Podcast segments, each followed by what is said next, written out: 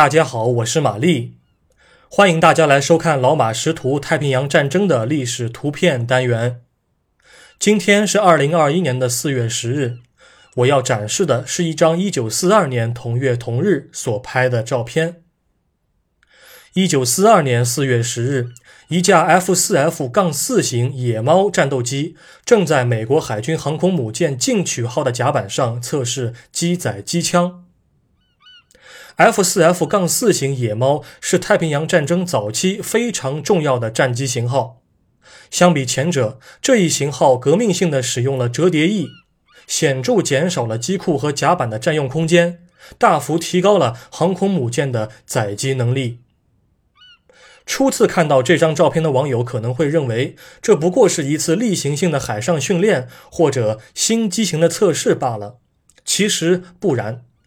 因为三天之后，进取号和第十六特遣舰队将会和另外一个舰队会合，执行一次重要的轰炸任务。与它会合的是美国海军航空母舰大黄蜂号和第十八特遣舰队。大黄蜂号的甲板上停满了双发的大黄蜂，十六架陆基的 B 二五米切尔轰炸机，他们将要对日本本土进行报复性空袭。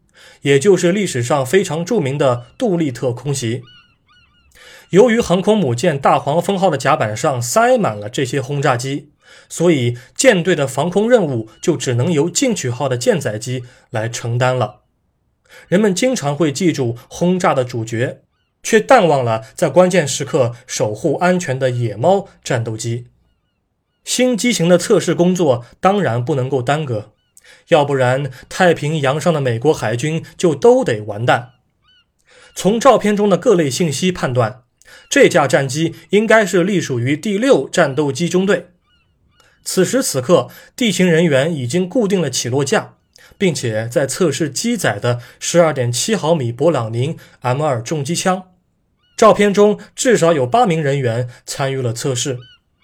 美国海军只有等到1942年下半年的中途岛海战结束之后，才会将所有的 F4F 杠3型战机替换成 F4F 杠4型。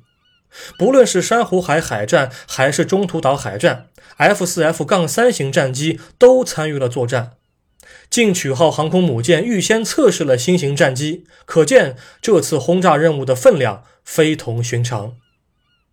本照现在收录于美国国家档案馆内，官方编号为八零杠 G 杠幺六五幺幺。感谢您收看今天这一期节目，我们过几天再会。